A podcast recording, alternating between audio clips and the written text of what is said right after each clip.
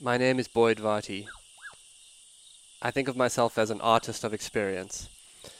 My passion is to create transformational experiences for myself and others as a way to explore what it means to truly live. My central exploration is to live on what I would call the track of your life. To me, this is to live courageously towards the discovery of what you are called to and to what life asks of you. So much of how I live has been informed by my passion as an animal tracker. I'm following the trail of my own life and reporting back. This show is a daily broadcast from a treehouse on the Londolozi Game Reserve in the wild eastern part of South Africa. Londolozi is a 14,000 hectare wilderness reserve adjacent to the Kruger National Park. The land is home to lion, leopard, rhino, elephant, and buffalo, as well as a variety of other animals. I am your host, Boyd Varty. My goal is to spend 40 days and 40 nights alone in the wilderness to explore the archetype of the mystic in nature and hone my skills as a tracker. These are my daily stories. Day 10 Wayfinding Journal entry Today I'm thinking of loved ones in California, Arizona, New York, Maine, Texas, New Mexico, Spain, and England. This morning I walked down into the river, and quite suddenly a cloud of orange butterflies encircled me. Above them, an aura of dragonflies, and then higher, a martial eagle circling. For a moment I was enclosed in a series of sentient, concentric, interlocking intelligences. I was a man at the center of a butterfly, dragonfly, eagle vortex. I was a world inside worlds, interdimensional, and I was simply walking in nature. The great excitement of the day is that there are leopards mating in the river. I can hear the telltale growls. I really hope to see them from the tree. In the classic myth Iron John, an adventurer goes out to find why people disappear in a part of the forest. There he finds a pool. A hairy arm reaches out of the pool and pulls the man's dog down into the depth. The man begins the work of bailing out the water of that pool, and there at the bottom he finds a wild man. In the story, that man captures the wild man and puts him in a cage back in the civilized socialized kingdom. Our job is to break him out. With his freedom comes more vitality, more life. And here I am doing that same work in the wild. I'm involved now in purposeful action towards an unknown purpose. I just know to do this. Maybe I know there is an island out there somewhere. The Polynesian wayfinders would sit on the front of a canoe and without any navigational tools, feel for an island hundreds of miles away in a mass of water, homing. Now ultimately, you must captain your own canoe towards what you intuitively know you can be. But if you are lucky, you might meet men along the way who are like markers of what to strive for in that wild ocean of becoming. Ian Thomas was one of those men for me. Ian is intense, he is disciplined and fit. As a storyteller, he's in a league of his own, but you could say this of really any category where his interests lie. He's a brilliant tracker, a natural teacher, formidable but open. Ian's eyes speak as loudly as his words. They sparkle when he's excited. He likes to dance. He had a dog named Shadow. Shadow was well trained but had a streak.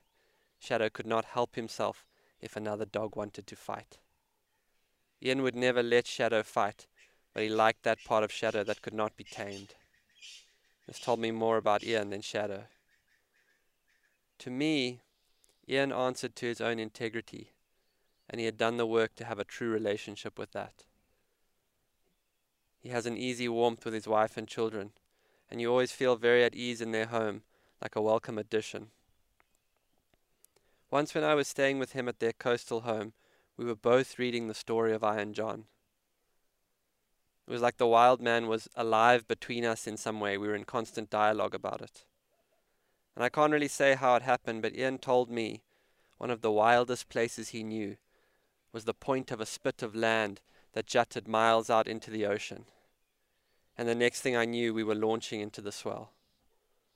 The point was a 10 kilometer round trip in sea kayak, subject to wind and tides. There was a raw impulse to adventure that took us. It's as if the wild man had plans for us that day. We knew when we were departed that we were on the limits of light. I was no good in the water, but Ian and his son Clyde were supreme, and they had confidence in themselves. With men, it has always seemed to me that it's in shared endeavor that we can somehow go beyond ourselves. I like adventures where I'm suddenly learning a lot of things at once. I was learning to paddle, well and fast to keep up. I had to balance to meet the swells. The ocean was a totally new environment. I was not paddling fit at all, but had to make do. All of this whilst trying not to capsize. And let me be clear, I'm not talking about a paddle across the harbour here. We sped out miles to that far point, and then for a moment we hung there in the strange aura of vastness. It's as if you were at the doorway of something beyond comprehension, where you knew the ocean could take you. It's a place that I still dream of. And then we turned for home with the fading light. I remember the night arriving around us and the swell building. I remember the sound of the swell. I felt how inexperienced I was on the water. I couldn't help it, but my thoughts went to great white sharks that live in that bay. Dolphins broke the surface near us just at sunset. I remember Ian constantly instructing me and pushing our pace. I was way out of my depth, but right where I should be, very alive, well, men- well mentored in that moment by two very skilled operatives in the ocean. I remember Clyde coaching me between sets in the dark to try and get back to the beach in Big Swell. And I remember when I eventually did get in and capsized, Ian pulling the boat clear of me so it wouldn't smash me in the shore break when I came in. Between us, we understood that we had to go that night to that point. Ian knew it was a journey he could take me on to meet the wild man inside myself. Of course, what I realized later is that it was not so much that dark paddle, but being with Ian that helped me understand. The wild man inside of us is not a savage. He is an initiate of both the dark headlands of adventure that call us, but also to those same realms inside ourselves so that we may understand the spirit of our gifts and our wounding and how to bring them both to the world with more light.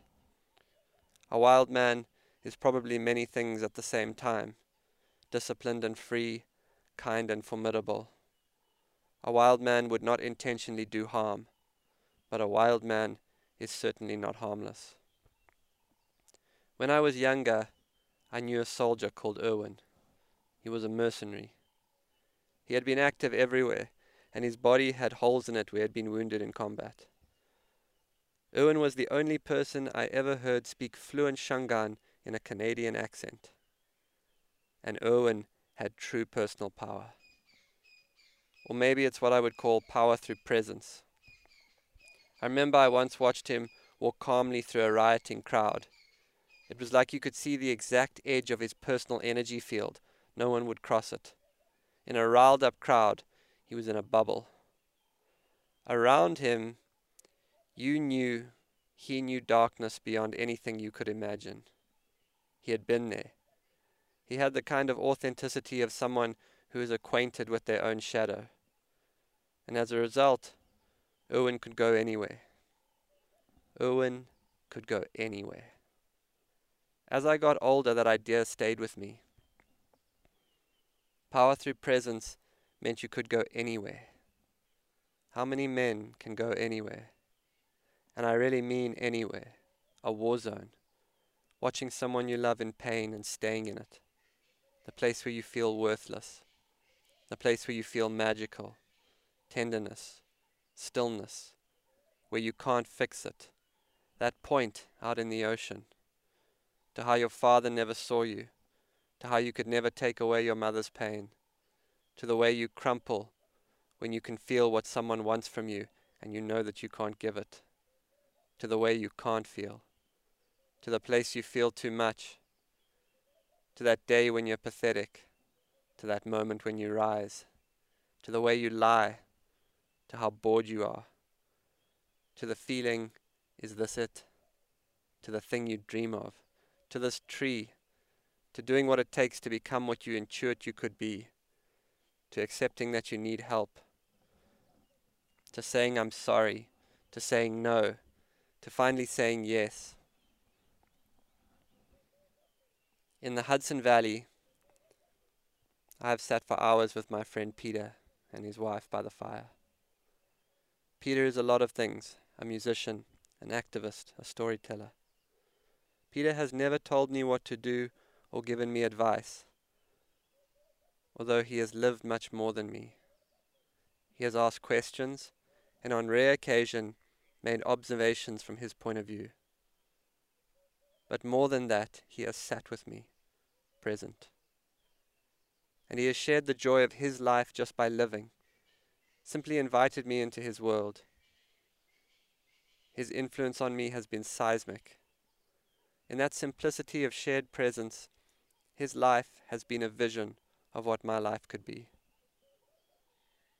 Here is something, I guess, for all ages, and here is why I'm interested in inner work.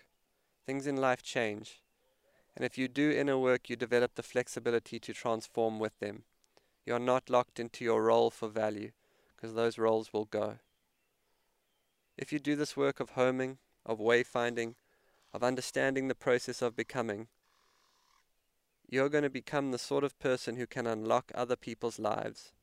Your work, with freedom and wounding and magic and growth, will over time become a presence that without you trying to, will transform people for the better. An unspoken way about you that heals and grows and informs wherever it goes. Here is something for the ages. If you awaken the wild man inside of you, you will have to break the world's rules for your own integrity. And that is why I'm in this tree. 4 0 out. This has been another episode of the Track Your Life podcast with Boyd Varty. Follow us on Instagram at Boyd underscore Varty, Twitter at Boyd Varty. Visit Boyd's website at boydvarty.com or subscribe to this podcast in your favorite podcast player. Please rate and review this podcast so that more people can find and enjoy it.